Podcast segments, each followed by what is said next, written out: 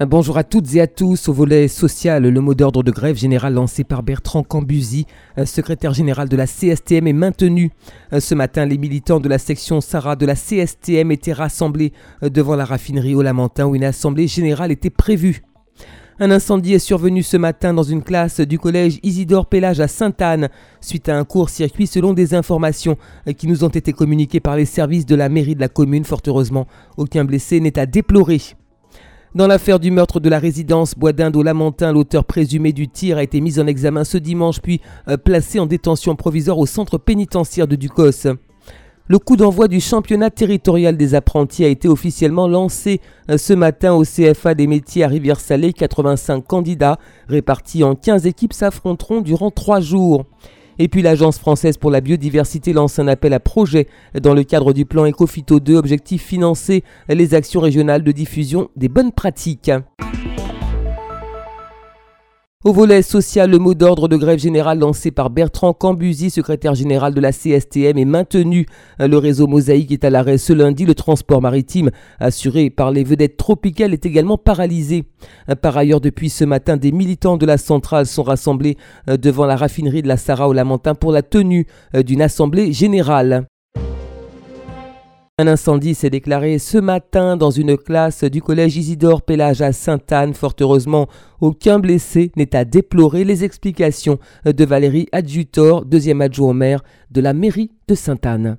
Ce matin, vers 7h30, euh, 7h40, euh, euh, l'incendie s'est déclenché dans une salle du collège Isidore Pélage. le professeur, il s'apprêtait à entrer dans la salle, a subitement vu des flammes hein, qui sont déclenchées, a retroussé un chemin et a mis les enfants en sécurité. Tous les élèves du collège euh, euh, euh, ont été mis en sécurité sur l'espace réservé de ce collège. Le personnel s'est attelé à, à, mettre même les agents et les professeurs aussi à l'abri. Entre-temps, les pompiers du Marin, les pompiers de Rivière-Pilote, la police municipale de Sainte-Anne et les élus de Sainte-Anne étaient sur place et les pompiers ont pu maîtriser ce, ce, ce, ce, feu hein, qui s'est déclenché, je répète, dans une salle euh, niveau du collège euh, Isopélage, euh, pas de blessés, pas trop de dégâts non plus dans cette salle. C'est uniquement une salle qui a été, qui a été, qui a en feu des flammes, mais sinon, tout s'est bien passé, tout s'est réglé.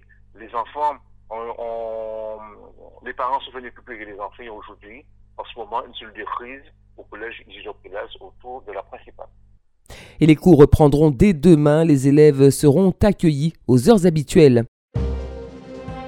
À Rivière-Pilote, deux hommes ont été blessés par arme à feu. Les faits sont survenus ce dimanche soir sur la plage de Lens-Figuier. Ils ont été héliportés au centre hospitalier Pierre Zobda Kitman à Fort-de-France. Selon les premiers éléments de l'enquête, une bagarre entre deux groupes de jeunes serait à l'origine de cette fusillade.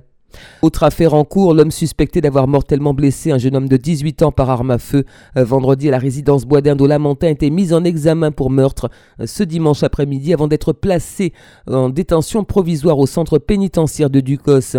La thèse du tir accidentel n'a pas été retenue euh, par le parquet de Fort-de-France. Initié par la CTM, le championnat territorial des apprentis a débuté ce lundi. 85 candidats répartis en 15 équipes s'affronteront durant trois jours. Différents corps de métiers seront représentés, notamment l'agriculture, la comptabilité, la cuisine, la maçonnerie ou encore la carrosserie et la coiffure.